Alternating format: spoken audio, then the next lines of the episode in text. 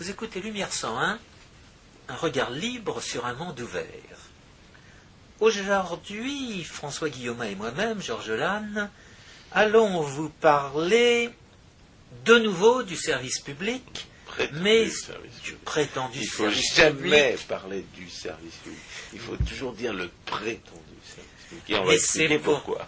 Pour mieux l'expliciter, oui, nous allons l'envisager sous un autre angle, qui est celui d'être une organisation d'injustice ou une institution d'injustice. Pour développer cette euh, vision du prétendu service public, Comme institution d'injustice. nous envisagerons trois caractéristiques qui sont les suivantes. Qui toujours s'attache au crime et au délit. On peut le dire, c'est-à-dire au non-droit. Première caractéristique, l'absurdité. Deuxième caractéristique, l'injustice. Troisième caractéristique, la destruction. Oui, alors, en fait, c'est le, premier type de conclusion auquel on arrive quand on raisonne sur le prétendu service public. On se rend compte euh, finalement que euh, le prétendu service public, euh, si on veut résoudre les prétendus services, les problèmes que le prétendu service public pré- prétend euh, régler, eh bien, il faut retirer justement au prétendu service public son caractère de prétendu service public. C'est comme ça qu'en fait, quand on arrive d'une culture politique étatiste et d'une conception de l'économie euh, marquée par les, par les économistes à la française, on cherche sincèrement à résoudre les problèmes du prétendu service public et puis on se rend compte que les problèmes du prétendu service public viennent du fait qu'il est un prétendu service public. C'est-à-dire, comme nous l'avons dit la dernière fois, qui est une organisation euh, monopoliste et fiscale, qui se distingue de l'entreprise normale, privée et concurrentielle, par l'emploi de la violence, pour empêcher la concurrence et pour, euh, pour voler les uns au profit supposé des autres. Ce n'est que par la suite qu'on se rend compte que le service, prétendu service public est une institution antidémocratique. C'est-à-dire que c'est une, une institution qui est, qui est expressément destinée à bafouer les préférences du peuple et à lui imposer la volonté d'une soi-disant élite. Donc c'est peut-être plus facile de parler de, du caractère euh, criminel euh, ou, dé- ou délictueux du prétendu service public, et avec ces trois aspects d'a- d'absurdité, euh, d'injustice et de destruction, parce que c'est finalement ce que nous avons découvert vers le plus tôt. Le, le livre de François Lefort qui est paru en, quoi, en 93, qui s'intitule Le pouvoir d'entreprendre, comporte un, chapitre sur le prétendu service public, justement, qui, euh, qui développe un certain nombre de ces aspects, notamment ce qu'on avait déjà dit la dernière fois, à savoir son carac- le caractère arbitraire de, de la- de sa prétendue définition. Arbitraire, c'est-à-dire qui ne respecte pas les règles de droit naturel. Euh, non, qui ne respecte pas les règles de la logique. C'est-à-dire que le prétendu service public, euh, en droit, en droit positif français, dans la, jurisprudence administrative, dans la tradition légale, euh, prétend définir un service public comme s'il y avait des critères permettant d'identifier le service public et de le distinguer du service privé. Alors la première absurdité de cette, euh, de cette expression de service public, c'est que, euh, euh, eh bien, c'est une définition circulaire. C'est-à-dire qu'en réalité, si on observe les caractéristiques de, tous les prétendus services publics, on voit qu'elles n'ont qu'une seule chose en commun, c'est que les hommes de l'État les ont appelés tels. hein. Et, et leur ont conféré des privilèges de monopole et d'impôts subventions. C'est-à-dire que, euh, exactement comme dans la, Alice au pays des merveilles, où la, euh, reine, reine de cœur, je crois, dit que les mots veulent dire exactement ce qu'elle a décidé qu'ils voulaient dire, eh bien, les hommes de l'État ont décidé d'appeler service public ce dont ils ont décidé de faire un, service public. Et ça, c'est le, premier aspect d'absurdité. évidemment, l'arbitraire épistémologique, l'arbitraire sémantique débouche sur l'arbitraire politique et, une, violation du droit sans aucune, sans aucune, bonne raison. Mais la, première caractéristique de ce prétendu service public, c'est qu'il ne repose sur rien. Sa définition ne repose sur rien. C'est comme la, la prétendue justice sociale qui correspond effectivement à quelque chose, c'est-à-dire les actes de violence par lesquels les puissants euh, volent les faibles, sous prétexte de justice sociale. Eh bien, ce qui définit le prétendu service public dans, sa première absurdité, c'est que est un service public ce dont les hommes de l'État ont décidé de faire un service public. Euh, à cette, euh, différence près, bien entendu, que les hommes de l'État prétendent faire un service public d'une organisation présumée productive sous prétexte que ça aurait des caractéristiques de service public. Un petit peu comme, les, dans la blague soviétique, on décidait de couper, on décidait de couper la cinquième patte à tous les lapins. Et où on découvrait effectivement une sorte de lapin qui avait une cinquième patte. Et à qui on l'a coupé à partir du moment où vous avez décidé de voir une cinquième patte sur un lapin, eh bien, vous la voyez et vous la coupez. Là, c'est la même chose. À partir du moment où vous avez décidé que les transports, que la, pose de, fibres optiques était un prétendu service public, eh bien, vous en faites un service public. Mais le, je dirais le, il y a effectivement le, il y a une autre absurdité euh, qui est euh, qui est caractéristique de, ce prétendu service public, c'est que euh, finalement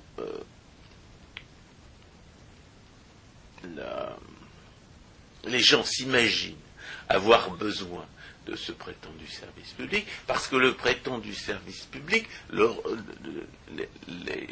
les, empêche de résoudre les problèmes auxquels, il prétend euh, porter remède. C'est-à-dire que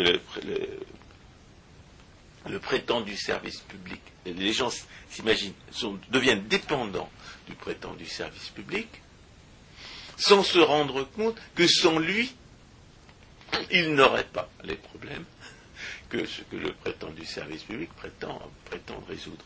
C'est, euh, je dirais, on a, décidé d'associer euh, un type d'illusion fiscale, parce qu'on a fait une émission sur l'illusion fiscale.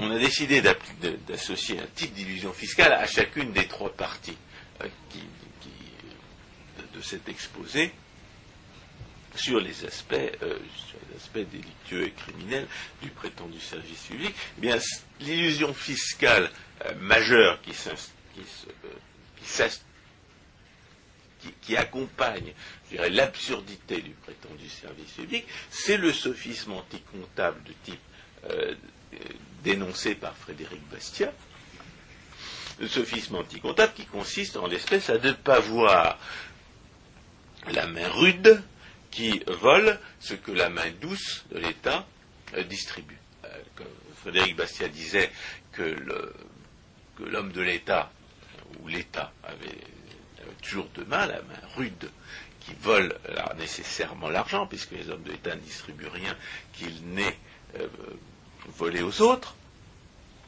Et puis la main douce qui distribuait le butin.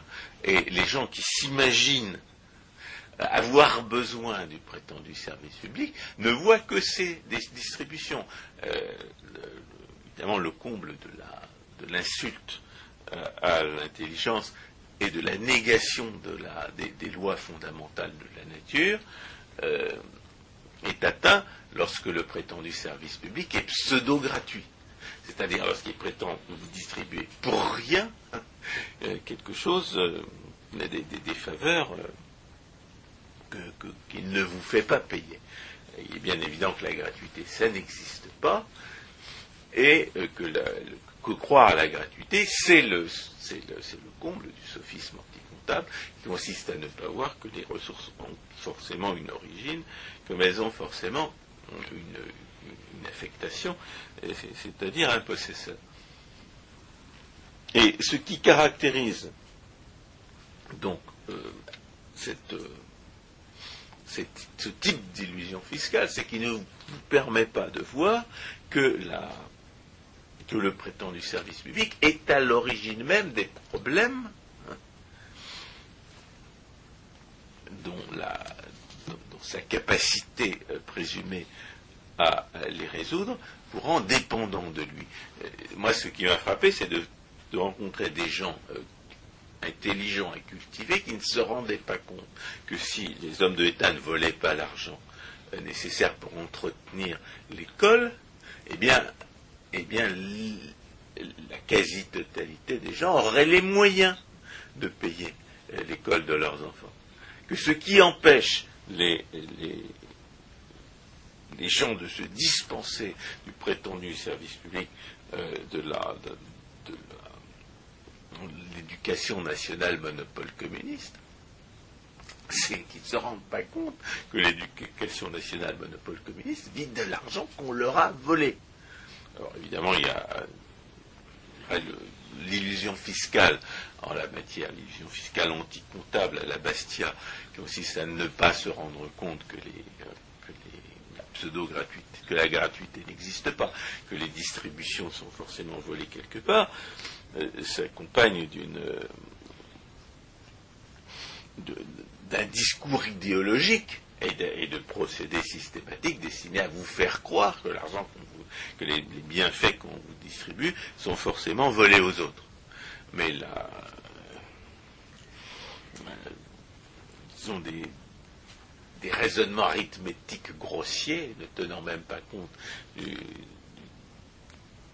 de la manière dont l'impôt décourage la production, permettent de se rendre compte que la plus grande partie de ce qu'on vous distribue quand on vous distribue euh, de, l'argent volé, c'est à vous euh, que les hommes de l'État l'ont volé. Alors, il, y a un autre, aspect, je dirais, de l'absurdité du prétendu service public, c'est que bien entendu, il n'est pas au service du public. C'est-à-dire qu'il est, tout sauf au service du public, dans la mesure où, par définition, conclusion de notre premier, raisonnement sur la nature arbitraire de la notion, par définition, il n'est que monopoleur et fiscal. Et à quoi vise le monopole? Ben, À empêcher les fournisseurs, euh, d'autres fournisseurs que le prétendu service public, de faire la preuve qu'ils sont meilleurs que lui, en offrant de meilleurs services que lui. Et à cette occasion, de vous donner le choix entre les, entre diverses productions.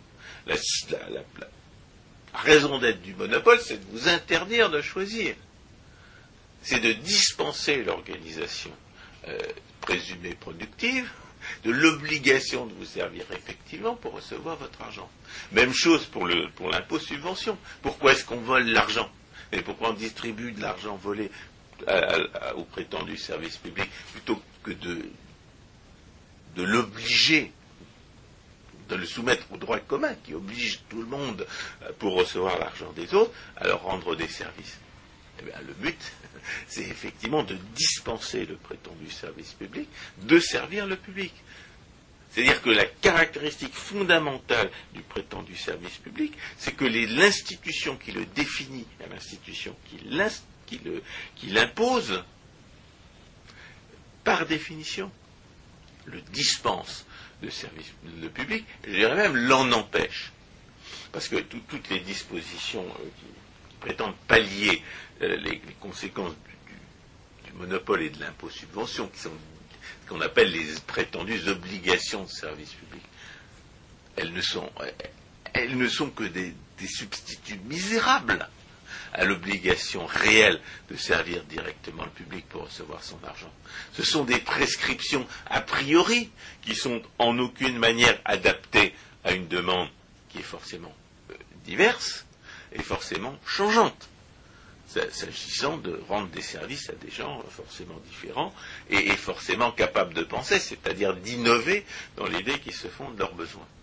Donc même les dispositions réglementaires ou législatives qui prétendent obliger le prétendu service public à servir le public, l'on empêche effectivement, dans la mesure où elles sont par définition, par hypothèse, inadaptées à la réalité d'une fourniture du service. On peut dire donc de manière typiquement, euh, typiquement orwellienne, le prétendu service public remplace la réalité du service public par un discours sur le prétendu service public qui, est, une véritable éradication de sa, de sa disposition réelle à, servir le public.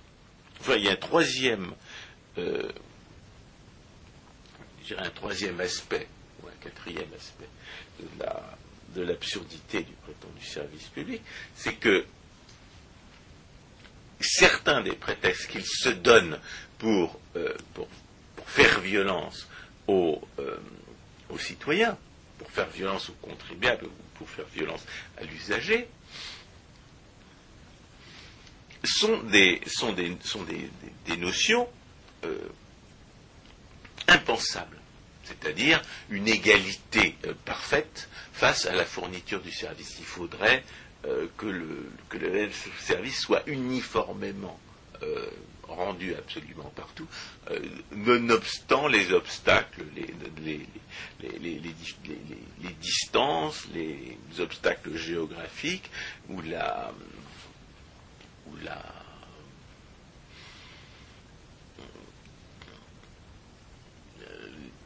la, simple, simple dispersion de, la clientèle. Or, de même, la, notion de, continuité du service. Ça c'est plutôt la notion de, continuité du service plutôt que de son égalité. Même l'idée de ne pas discriminer entre les gens. Tout, cela, euh, finalement, prétend aller au-delà de ce que le, respect du droit de propriété permet de réaliser, et réalise effectivement spontanément. C'est-à-dire qu'il y a finalement de d'assez faibles différences dans les, dans les, prix auxquels les produits sont vendus, euh, euh, malgré les, différences de distance. Il n'y a pas, il y a, d'assez faibles différences dans la manière dont les, clients ou dont les fournisseurs sont, sont, traités par des entreprises privées et concurrentielles, mais il y a forcément des différences, il y a forcément, et il y a forcément des différences entre les parce qu'il y a forcément des différences de situation et des différences dans la nature des produits. Et, le, l'absurdisme caractéristique du prétendu service public consiste à nier toutes ces bonnes raisons pour que les différences euh, subsistent et à prétendre les éradiquer en monopolisant le service. Euh, ça, euh, je le, bureau de poste dans, un coin reculé, et le prétexte à la monopolisation du service postal, par exemple. Face à, cet idéalisme, euh, évidemment, euh, l'égalité et la continuité du service ne peuvent pas être mieux réalisées que par le marché libre. Et donc le, ce que réalise en fait la monopolisation et la subvention, ce sont d'immenses gaspillages dont on va parler euh, tout à l'heure, et qui conduisent en réalité à ce que tout le monde soit plus mal servi, y compris les, usagers marginaux qui sont le prétexte à toute cette redistribution. Mais il ne faut pas oublier non plus que l'usager marginal qui est prétexte à cette redistribution, dans ce système, c'est un privilégié. C'est ce qu'on disait la dernière fois le prétendu service public a une vocation en l'espèce redistributrice. Il est là pour voler les expressément, il est là pour voler les uns au profit supposé des autres, pour empêcher, par exemple, pour dispenser les gens de, subir les conséquences du fait qu'ils ont décidé de vivre à, la montagne plutôt que de vivre dans, une grande ville où c'est quand même plus facile de leur rendre des services. Or, si les gens vont s'installer à la montagne, c'est pas sans raison. C'est parce qu'on y vit mieux. Et on pourrait éventuellement en supporter quelques, supporter quelques inconvénients secondaires qui s'y attachent. Donc là, l'idéalisme du prétendu service public conduit à ériger ces gens en privilégiés, et s'il manque son but parce que du fait des gaspillages qui y sont associés, ça ne change rien au fait que l'intention du prétendu service public, sous prétexte d'égalité, est de créer des cases de privilégiés. Euh, et dernière absurdité.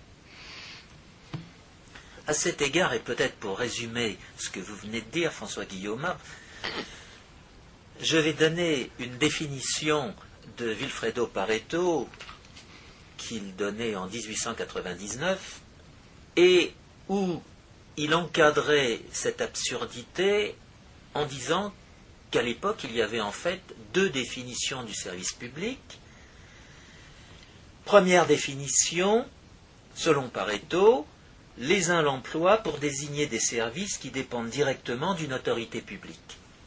Seconde définition, les autres pour désigner des services d'intérêt général.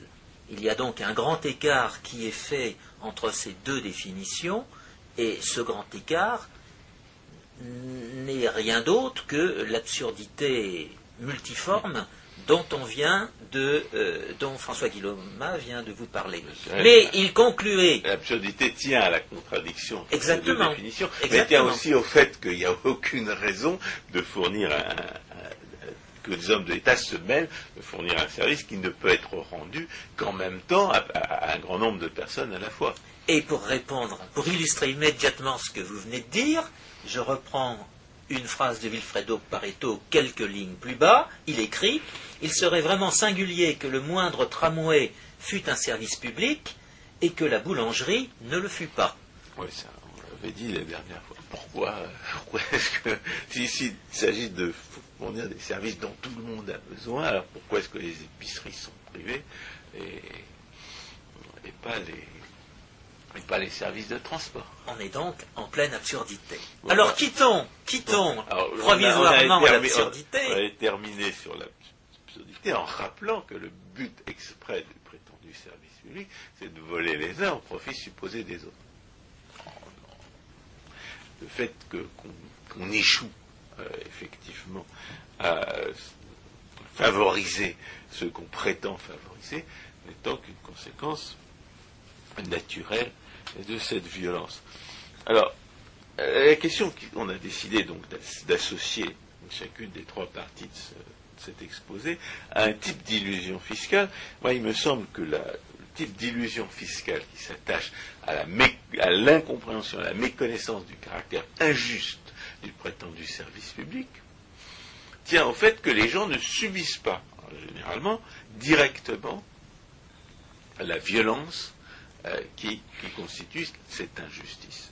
La plupart des gens euh, ne, voient pas débarquer chez eux les policiers qui vont, euh, qui vont commettre les violences caractéristiques qui définissent le prétendu service public. Ces violences sont exercées contre les autres. Et le fait que les gens souffrent effectivement des violences qui sont exercées contre les autres, c'est caractéristique du monopole, eh bien c'est euh, un, procédé, une, manière d'engendrer automatiquement l'illusion, le défaut de, conscience de ce qui se passe réellement, que dans la théorie de l'illusion fiscale, j'ai appelé la violence indirecte. Le procédé d'illusion fiscale par la violence indirecte, c'est-à-dire en fait que le monopole, dans la plupart des cas, fait violence à des gens que vous ne connaissez pas, et, précisément justement pour vous empêcher de les connaître en général. alors que c'est vous la, la victime. Ah, Car il ne faut, il faut pas oublier qu'il y a toujours deux parties à un échange, que l'échange profite par définition aux deux parties, sinon il ne se ferait pas, et que par conséquent interdire à quelqu'un d'échanger avec les autres, c'est interdire à ces autres d'échanger avec lui. Et la, le, le, procédé d'illusion fiscale de la violence indirecte tient au fait que les hommes de l'État n'ont qu'à interdire à Tartampion de vous fournir ses services. C'est le monopole qui est caractéristique du prétendu service public, monopole d'ailleurs euh, soit direct par l'interdiction, soit indirect par la subvention. Il suffit donc que les hommes de l'État interdisent à Tartampion de vous fournir ses services par la violence, pour que vous, vous soyez lésés. Mais vous ne vous en rendez pas compte. la plupart des gens ne se rendent pas compte de l'injustice que leur fait le prétendu service public, parce que s'ils se trouvent appauvris et, entravés dans leur liberté de choix par, les, violences qui instituent le prétendu service public, ça n'est pas directement contre eux que ces violences s'exercent. Ils sont donc victimes de cette illusion euh, fiscale qui tient au caractère indirect de la violence. Et insistons sur la définition du monopole que nous envisageons. Le monopole, c'est la réglementation qui va faire qu'un seul fournisseur de services puisse exercer son activité. Il n'y a pas possibilité que d'autres fournisseurs de services entrent en jeu.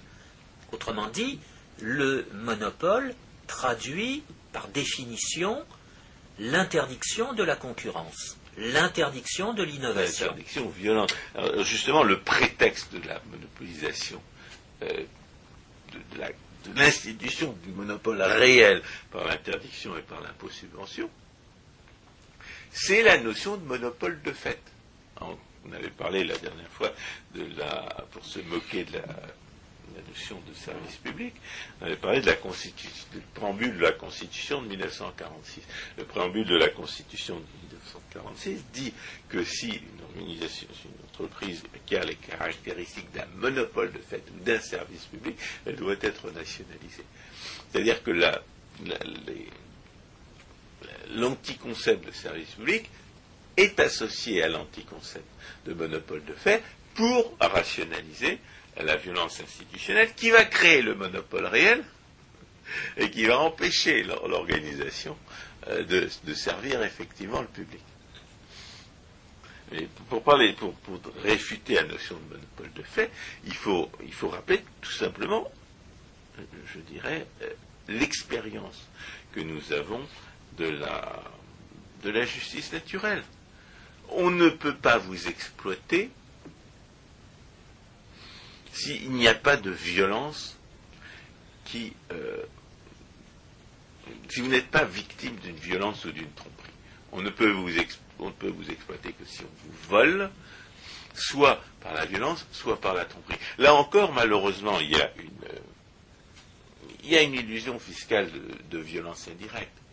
Parce que dans la plupart des cas, si vous êtes, euh, et particulièrement en France, euh, si vous êtes dépendant d'un patron au point que vous soyez obligé de subir des humiliations de sa part, au point que vous soyez obligé de, supporter qu'il vous fasse travailler euh, démesurément par rapport à, à la rémunération qu'il vous fournit. Et ça se multiplie aujourd'hui, en ces périodes de chômage. Euh, des gens qu'on force, fait travailler pour rien, ou qui ont tellement peur d'être licenciés qu'ils acceptent n'importe quoi de la part de leurs employeurs. Bien, ce qu'il faut comprendre, c'est que ces situations-là sont le résultat de violences étatiques, et notamment euh, paradoxalement, mais effectivement, de violences interdites, euh, étatiques qui interdisent le,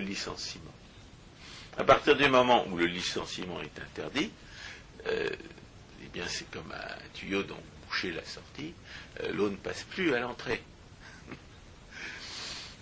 Euh, l'interdiction, les entraves au licenciement font que l'employeur hésite terriblement à embaucher les gens parce qu'il sait qu'il ne pourra pas s'en débarrasser. Et cette violence dont vous n'êtes pas la victime, puisque ce sont les employeurs euh, que, les hommes de l'État menacent, et dont vous croyez même être les bénéficiaires, ce qui est caractéristique des prétendues conquêtes sociales. Cette violence est la véritable cause de l'exploitation des travailleurs dans des, sociétés étatisées. ce, et ce qu'on observe, évidemment, dans les études statistique, c'est qu'il y a d'autant moins de chômage, qu'il y a moins de réglementation euh, sur l'embauche, et que les gens sont d'autant plus heureux à, leur travail qu'il y a moins de, qu'il y a moins de prétendue protection des, des, personnes embauchées. Pourquoi? Parce qu'à partir du moment où la réglementation n'interdit plus la concurrence, eh bien, ce qui vous protège de l'exploitation, c'est la concurrence des autres employeurs c'est la violence. Si on ne se rend pas compte du fait qu'il n'y a pas d'exploitation sur un marché libre, de telle sorte qu'on puisse croire que le euh, prétendu service public, avec le statut de la fonction publique, serait un, euh, remède au, malheur du salarié dans l'entreprise capitaliste, c'est parce qu'on ne, voit pas quelles sont les conséquences réelles de la violence prétendument et soi-disant euh, visant à, protéger le, dit salarié. Et, bien entendu, euh, dans cette violence, il faut inclure celle qui euh, permet aux salariés du secteur public, comme on dit, de vivre par la force sur le dos des autres. parce que là, parce que le, il faut bien, pour, distribuer, pour entretenir cette caste parasitaire, il faut bien voler de l'argent. Et, ce, vol, il va se faire, il, va accroître la précarité, des, salariés et des, entrepreneurs des, entreprises privées, et il va même éventuellement être, c'est le cas de la sécurité sociale, il va être volé aux salariés dans le bureau du patron. C'est-à-dire qu'il va créer, un, antagonisme et un conflit entre le salarié et son patron. Il va obliger le patron à payer son salarié beaucoup moins cher qu'il ne lui coûte effectivement. Autre euh, violence euh, indirecte typique dont l'illusion euh, donne à croire que le prétendu service public serait un modèle de justice alors que justement, il n'est les, les, problèmes même auxquels il prétend porter remède, il en est, encore une fois, la seule cause. En l'espèce, non seulement le contrat est réglementé, mais encore le prix auquel débouche ou devrait déboucher ce contrat se trouve être amputé par ce qu'on appelle euh, d'une façon euphémistique. toujours la violence de l'interdiction et de l'impôt. Et en l'espèce, on appelle euh, d'une façon euphémistique euh, le, les, cotisations patronales, les cotisations salariales qui viennent en déduction de ce prix. Alors ça nous amène à la troisième caractéristique du, prétendu service public, qui est son caractère intrinsèquement destructeur. Alors, à quel type d'illusion fiscale peut-on associer euh, l'incompréhension du caractère intrinsèquement destructeur du prétendu service public, puisque le prétendu service public semble fournir des services réels. Il semble, fournir une singerie de services d'assurance quand il s'agit de la prétendue sécurité sociale il semble fournir des services d'enseignement, même si, comme le disait Philippe Nemo, la, soi-disant éducation nationale est en train de devenir une vaste garderie. Donc il semble, le, prétendu service public semble fournir des services réels. Et il y a des gens qui, paraissent ne pas comprendre que, euh, que l'intervention d'État n'est en aucune manière nécessaire à la fourniture de ces services-là. Alors il y a deux aspects logiques à la réfutation de ces apparences. Le premier, c'est celui de l'amalgame, du mélange euh, qu'il faut être capable conceptuellement de, de, défaire, de séparer. Un, petit peu comme euh, vous mélangez l'huile et le vinaigre, et ben, finalement il se retrouve euh, au bout d'un certain temps l'un au-dessus de l'autre. ce que j'avais pu observer à propos du, protectionnisme, c'est le nombre de gens qui attribuaient ce au choix institutionnel du libre-échange des, euh, des, inconvénients qui étaient dus qu'au changement institutionnel, c'est-à-dire que l'erreur provenait d'une incapacité à distinguer les effets de l'incertitude euh, et les effets d'un choix institutionnel. Là, euh, je dirais, c'est aussi le cas dans, à propos de la loi de Bitur-Camembert. Non seulement euh, le non-économiste, mais certains économistes autrichiens ne comprennent pas que, les réalités de l'incertitude ne réfutent pas la loi de Bitur-Camembert. Parce qu'ils ne savent pas distinguer conceptuellement ce qui est une conséquence des choix institutionnels d'un côté et ce qui est une conséquence de l'incertitude de l'autre. Là, l'amalgame auquel nous avons affaire, l'amalgame qu'il faut, euh, qu'il faut, défaire, la, distinction qu'il faut, euh, qu'il faut savoir euh, introduire conceptuellement, c'est la distinction entre les dans, le, les, dans les prétendus services publics, entre ce qui tient aux caractéristiques, au statut de prétendu service public, et ce qui ne tient pas aux caractéristiques et au statut de prétendu service public. Et, il se trouve qu'en théorie économique, on est assez bien placé pour faire cette distinction, parce que euh, parce qu'on sait euh, raisonner euh, justement sur les conséquences prévisibles des contraintes postulées au départ. de quelles contraintes s'agit-il en l'espèce? Eh bien, des violences monopolistiques et fiscales qui impose de prétendus services publics. Il y a lieu de distinguer dans l'institution, il y a lieu de distinguer dans l'organisation et dans les services, dans les productions du prétendu service public, ce qui tient au statut de service public et ne pourrait pas exister sans lui, et ce qui ne tient en aucune manière au statut de service public et qui par conséquent pourrait parfaitement exister sans lui. Les hommes de l'État euh, ayant euh, évidemment mélangé systématiquement euh, les, uns et les autres, nous sommes parfaitement capables de distinguer ce qui est une conséquence du statut de service public et ce qui n'en est pas.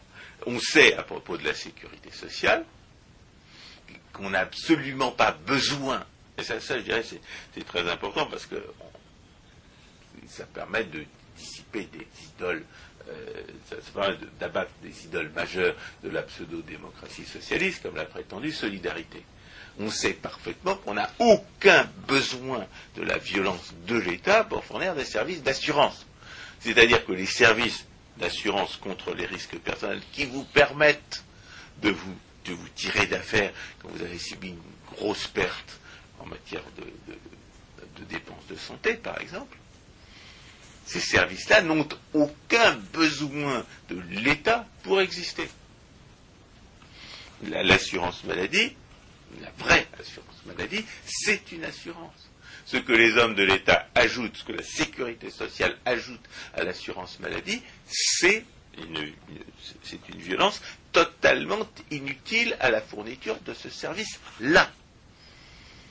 Et c'est une violence qui, ne peut avoir pour effet que de voler les uns au profit supposé des autres, qui l'aspect d'injustice, et puis évidemment de détruire, puisque quand on, euh, prétend euh, mêler la violence à, la fourniture d'un service qui s'en passe intégralement, la seule chose qu'on puisse, euh, seul effet qu'on puisse en obtenir, c'est une destruction. En l'espèce, les tenants de la, les organisateurs et, les, gestionnaires de la prétendue sécurité sociale ont résolu une bonne fois pour toutes de ne pas, de ne tenir aucun compte des lois de l'économie à propos de, ce qu'ils services d'assurance qu'ils prétendent fournir, ni de se soumettre aux techniques de l'assurance. Alors évidemment, quand vous si un ingénieur décidait de construire une voiture sans tenir compte des lois de la physique et de la mécanique, eh bien il s'en suivrait que, son véhicule serait moins, euh, moins opérationnel que s'il avait décidé de, tenir compte des lois en question. Et c'est effectivement ce, à quoi nous avons affaire dans la prétendue sécurité sociale.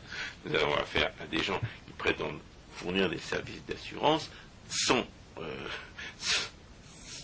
connaître la réalité de l'assurance et sans se soumettre à ces techniques. Donc le produit est plus mauvais. Il y a une, euh,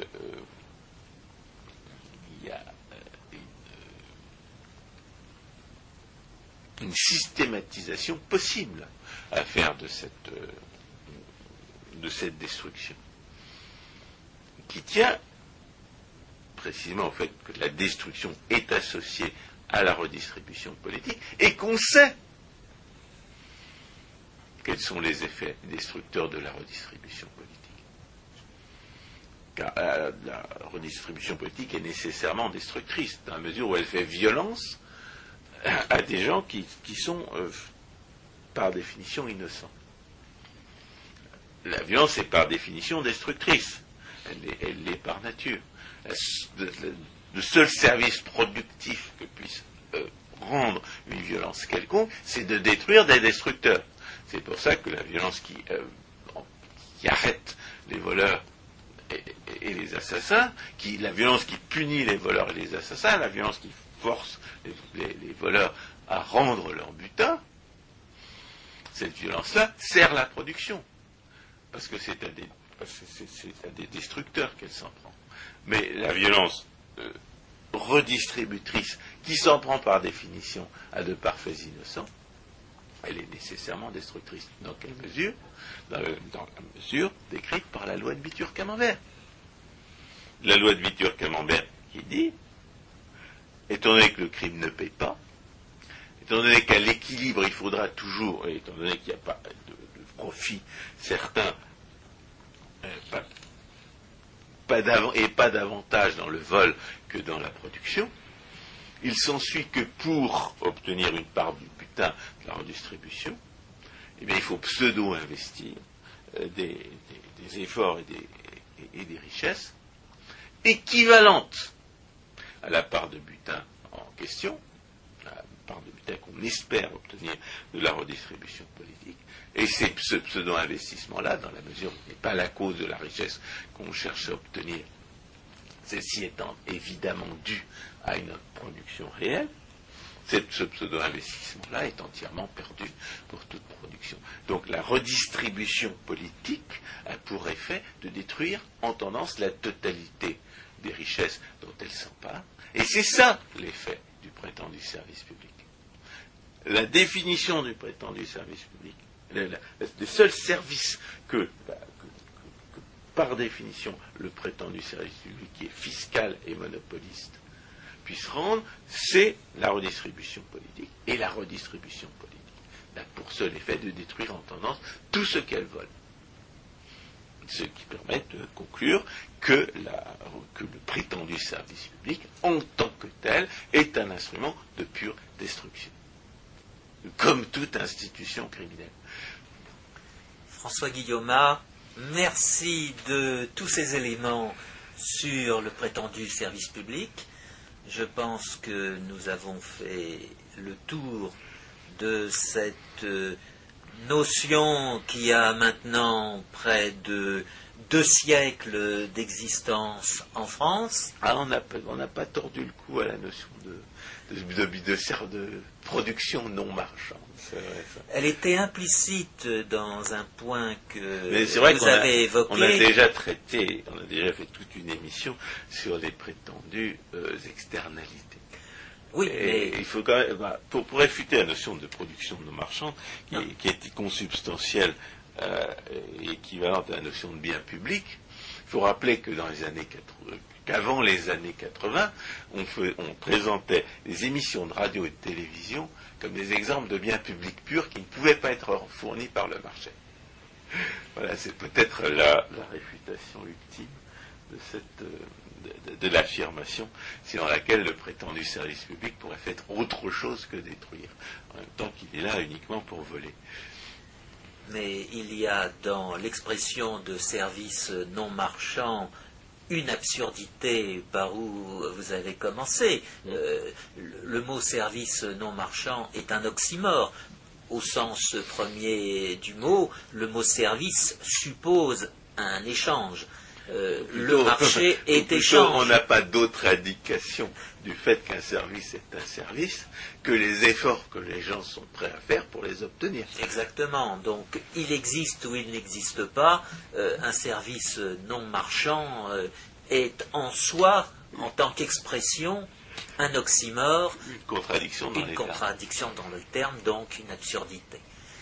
François Guillaume, merci beaucoup, chers auditeurs, à bientôt.